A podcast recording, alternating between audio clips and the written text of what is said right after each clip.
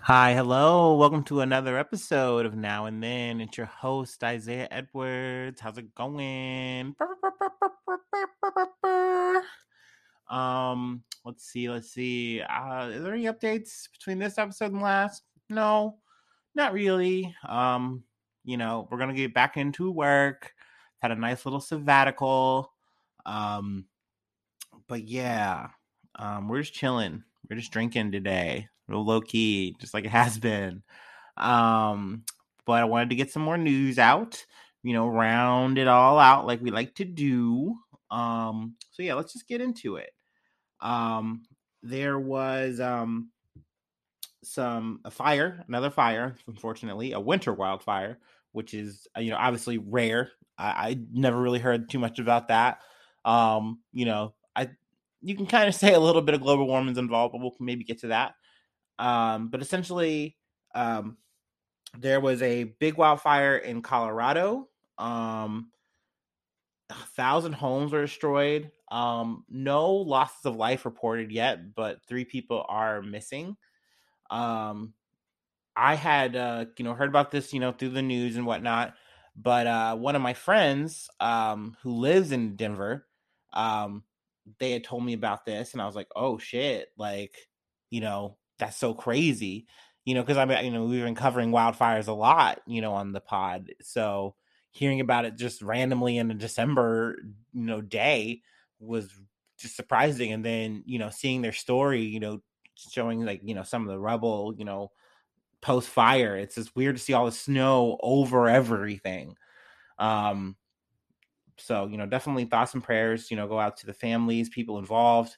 Hopefully, they do totally find the three people who are missing. Um, you know, that's a lot. I mean, it's it's crazy to go from having your life and everything set up and um, you know, having nothing like just like that. And these fires move really quick. I heard that like pretty much it was one of the things where not even the news itself was like really able to keep up with it. Like, you know, neighborhoods were already on fire by the time people were like, "Oh my god, there's a fire." So, um I think um the start of the fire, I think, was a down power line. Um, but you know, speaking of global warming, there wasn't a lot of rain going into the winter. Um, so you know, with just the dry, arid temperature, or not so much the temperature, it was cold, but like with the dry aridness, um, you know, a spark anywhere, even if it's cold, can still start a fire. So things definitely, I you know, got out of hand, and that's no good. Um, you know, but like I said, thoughts and prayers go out to my my friend her family, also the other families involved. Um, yeah, shit sucks.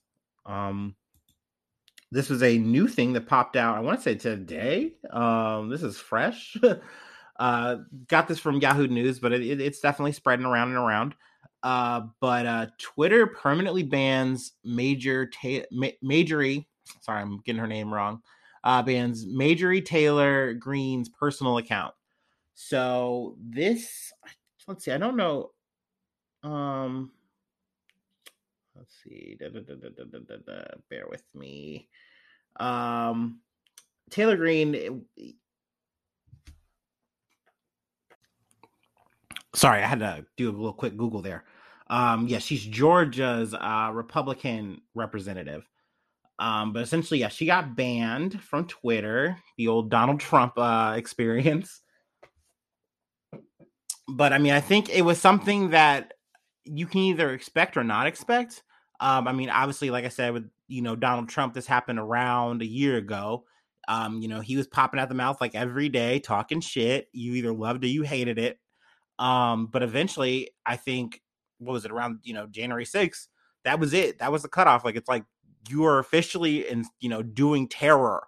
You're inspiring terror. Like it doesn't matter who you are like this is too far on our platform so twitter acting up again and clapping up again i mean hey i love to see it personally um her tweets are really crazy and i mean and really this is centered around um violations against covid-19 misinformation so it's one of those things where she's been constantly out of pocket saying hey like covid-19 isn't dangerous if you're under the age of 65 and you're not obese If, if, if you're if you're if you're 63 and you're not fat, you're okay. Don't worry. You can catch a little COVID. It's like the cold, you know. It's whatever. Like no, dude. It's like influenza. It's like, it's like the Spanish flu, actually. But um, so essentially, you know, I think this was her was her fifth strike, and they just said no, you're done, you're cut. Now at the same time, her um Twitter in terms like her Congresswoman Twitter, Congressperson Twitter, um, her Twitter for um you know being a representative, um, a House representative um in Georgia, that's still available, so she can still use that. Um, I'll definitely keep you posted if she decides to maybe pop off on that one. Um, who knows? I mean, and Taylor Greene is the type of person she really does ride the wave. Like I'm, I'm uh, me personally. This is speculative. You know, I do think though she's a person who is vaccinated, who um isn't so much of like a monster as she will actually portray on her socials. But it's just kind of like the Candace Owens. It's just kind of like any of the politicians that are on the right. They saw exactly what Donald Trump was doing they were kind of already moving in that wave, that beat, and it just was vindication, like him becoming president. So it's not a surprise to see these kind of tactics. Um, and it's like um getting banned is kind of like getting that like parental advisory sticker put on your album. Like, so that's kind of the bittersweet part. Like, good that you don't have to like see a tweet on your, you know, your timeline or whatever, or you don't have to hear about it. But at the same time, like, this gives this person more exposure. You know, it, it's like uh, what is it, Lauren Boebert? She's on the same fucking track. So, you know, it, it's good to see these people get clapped up, but it's also kind of annoying too because you know it's just going to give them that like rock star like effect, um, only with nerdy ass, lame ass politics. Um, but I wanted to also get into a couple of international issues. Uh, one in Hong Kong. Uh, essentially, uh, well, I'll start off with the title. Got this from the Insider. Uh, pop star Denise Ho and at least five pro democracy journalists were arrested in Hong Kong's continued crackdown on opposition. So essentially, this was a big shutdown. They seized a bunch of computers and material, um, as well as arrested up to seven people. Um, essentially, just trying to stop this whole journalist outlet from doing what they do. Um, apparently, Hong Kong is going through a transition. Um, I mean, this has been a long standing thing. Um, but um, with when Britain like relinquished control, they wanted to kind of have Hong Kong still be diplomat or to be democratic. So, you know, even though you're in this communist, you know, place, like you're still going to have this beacon and it's going to work out and be just fine. And it wasn't supposed to be messed with. But I mean, over time, subtly, massively, there's been this overhaul and crackdown on democratic rights. Um, so, I mean, it's one of those things where uh, people are going to look at this instance in the situation and say, wow, you know, another example of Chinese censorship. And it's like, yeah, totally. I, I totally agree with that.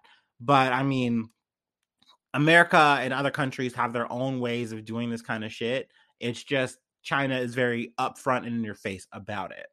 Um, you know, that being said, I don't support it. I think that the Stand News outlet, you know, isn't doing anything wrong. They're merely posting stories, they're merely talking about issues that are real. Um, it, it just sucks when you are in a situation where literally the government that you live in is like, well, we don't want you to do that and we're not going to let you. So, um, I mean, essentially, they're being um, arrested for like, let's see, conspiracy to publish seditious material, um, which is a classic banger line. Um, whenever you're trying to get a little authoritative and say, "Hey, we are just gonna stop you. we just don't like what you're doing." Um, so that's really fucked up. Um, I think something that did kind of give this more exposure, though, is the fact that um, Denise Ho, which is a Cantonese pop star, um, she was a, I believe, a lead or, or something uh, in the Stand outlet, um, like publishing. So her getting arrested because of her involvement kind of gave it even more publicity, more exposure. Um, so that's one story I wanted to cover, kind of put out in the, the, the light. Um, and this is also something too that I not just got from the insider, but also like uh, BBC News. Um, you know, I love talking about them because it does kind of expand my horizon. Um, I think definitely, and also um another thing I want to mention is Al Jazeera. I don't I don't think they have a podcast. If they do, please let me know. Um, but um, I do love seeing news from that perspective because it's just once again like I feel like that's the most non-white perspective I've ever gotten news from, and I love that. Um, I'm gonna smoke to that bit actually before I continue. Oh, I got a burp coming. oh. There it is. I was really hoping I wasn't gonna have to like pause and edit that out or whatever. Mm, mm, you got that. That was live.